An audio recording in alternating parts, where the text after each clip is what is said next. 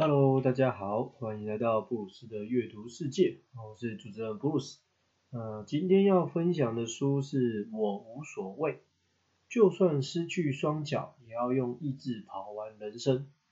那我当初看到这本书的封面的时候，我觉得其实就非常励志哈，就只是刚看看着封面啊，都觉得好像就被鼓舞到。那其实我以前曾经就有思考过一个状况，就是啊，哪天如果我真的没有办法自由自在行动怎么办？那为什么会思考这种问题呢？因为就是呃，我一直就是自己开玩笑说，我就是那种没有被鉴定的过动症患者。意思就是说，其实可以动，我绝对就是不可能静这样。对，你要我安静，差不多就是叫我睡觉的时候。那小时候大家如果有一些经验，就是有一些老师会在上课前或是上课的时候，大家很吵的时候，都会叫大家眼睛闭上，对，不要吵啊，沉淀一下心情，差不多是这样，对不对？但通常呢，我自己就不知道为什么，我闭上眼睛，然后就很容易陷入那种头昏眼花的那个情况。也就是说，就是呃，大老师是希望大家可以透过这个方式去冷静下来。那我呢，我反而透过这个形式呢，更冷静不下来这样。那所以，如果今天我少了手啊，少了脚之类的，到底应该怎么办呢？我想一般人应该也不会没事对于这种事情来未雨绸缪。就像作者他其实也不可能会先想过说，他就是在那种很一般的日子，哦，我陪我的女朋友去参加一个马拉松，然后就在这样的情况之下呢，然后莫名其妙就遇到一个爆炸案这样。那作者是一个波士顿马拉松爆炸案的存活者。那在阅读这个内容的时候呢，有时候我也会想说，哇，看他写成这样，是不是当场挂了，或是没人救他比较好？不过人生是这样的，很多时候危机就是一种转机啦。所以这本书适合什么样的人阅读呢？我觉得就是刚好你生命中可能在面临危机的人，其实都蛮适合的。当然，如果你跟作者一样，刚好不小心也成为这个身障人士，然后特别是你是失去脚的那一种，然后要装义肢的，可能会更感同身受一点。但我想说的是，就是呃，我们今天不是真的要去跟作者学习或比较之类的，而是希望你可以从中去了解到些什么，甚至长出力量来。就开始今天的分享喽。在一个跟平常差不多的日子里。呃，平凡再也不过的场景。那如果遇到一个可以让你继续活着，可是要牺牲掉身体的某个部位，你会觉得活着好，还是干脆死掉算了？哼，我想可能很多人会想说，嗯，那我先看看伤势再决定好了。那如果今天就是失去双脚呢？也就是说你的膝盖以下全没了，那你觉得怎么样？啊，如果是我，我觉得 是不是还是让我死掉好了？因为如果你不能让我自由行动，我觉得这是很痛苦。不过这还不是最重点，最重点就是说，呃，我要仰赖别人的照顾跟帮，然后就我自己的高自尊来说，我是没有办法接受的。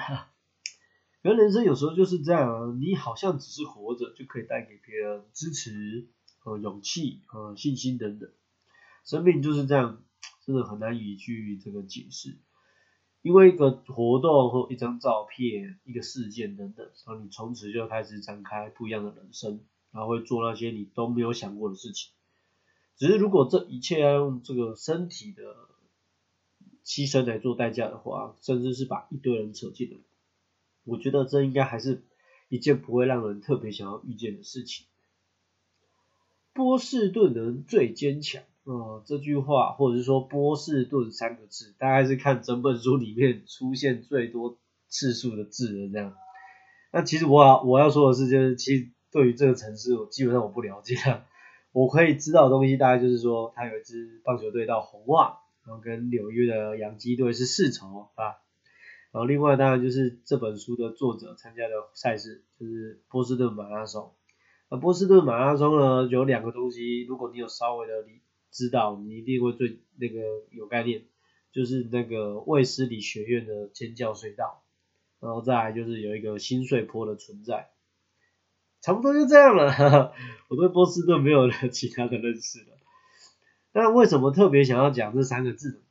因为之前有遇过一个大哥啦，他就是平常是住在桃园，他说这辈子自己认为他对土地最有归属感的人只有两种人，一个是台南人，一个是宜兰人。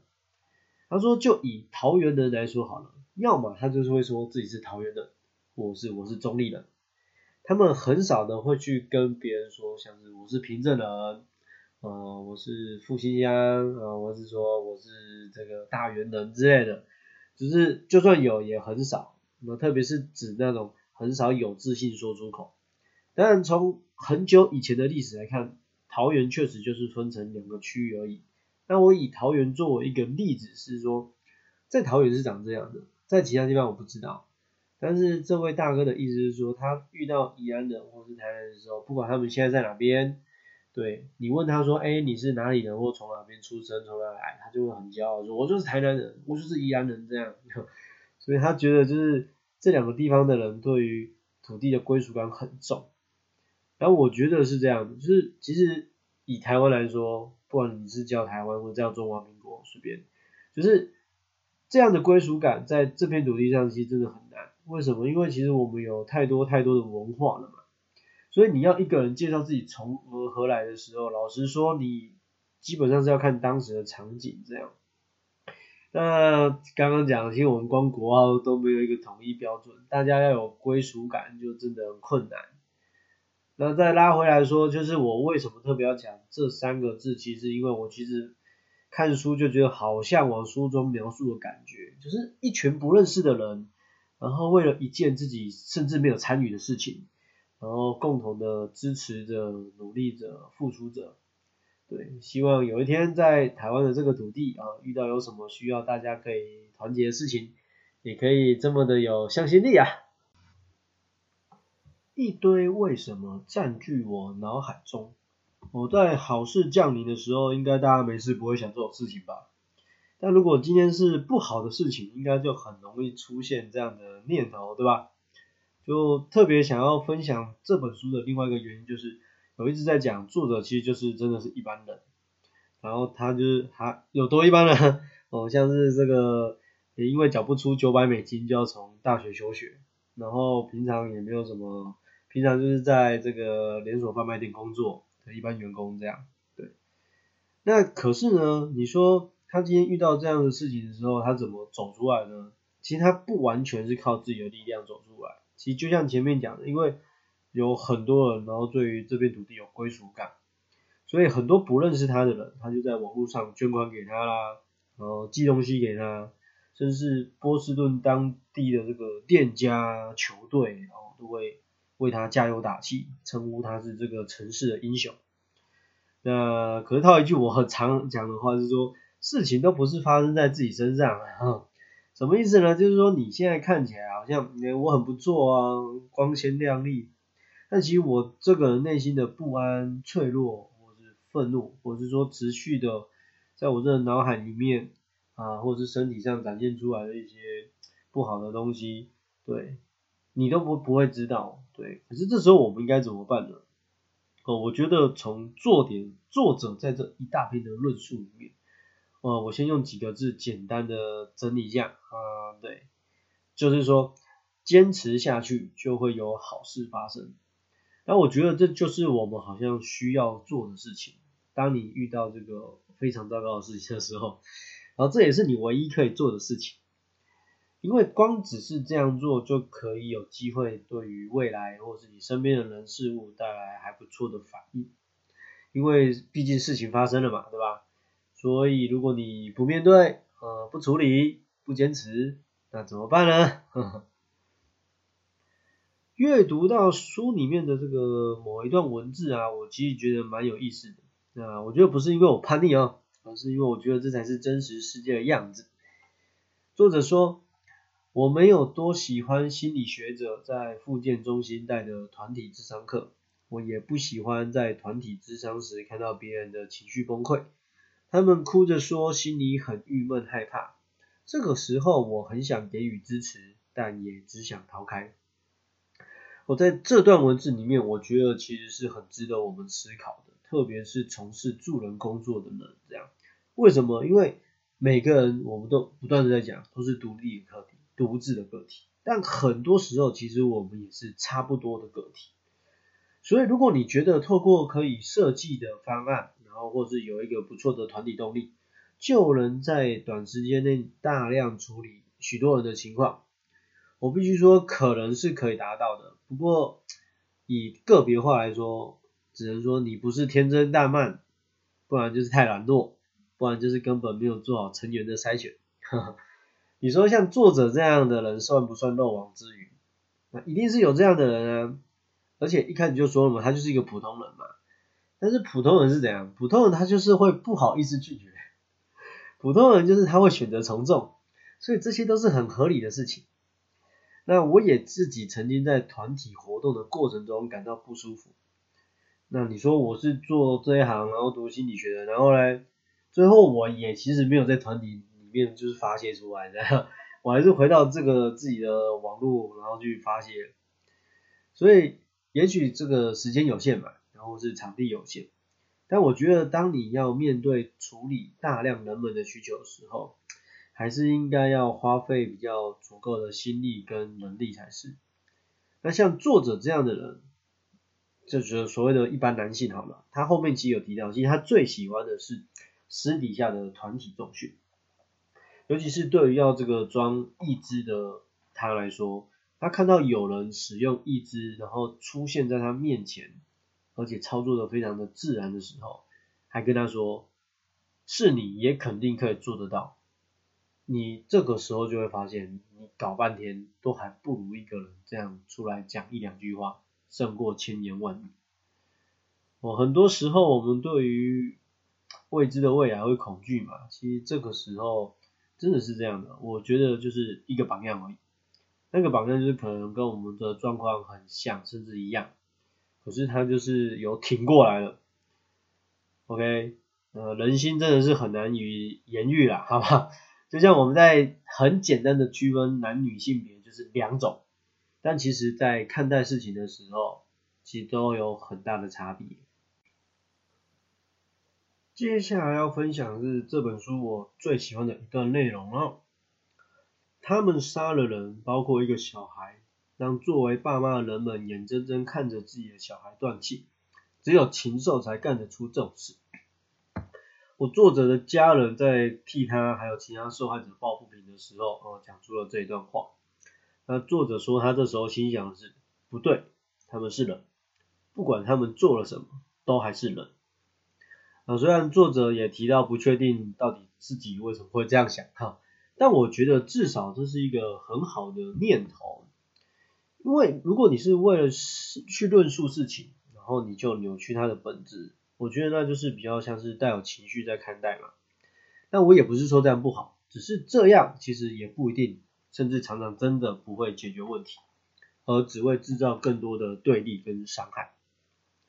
但一定有人会说嘛，啊，站着说话不腰疼。今天事情发生在你身上你身上，对不对？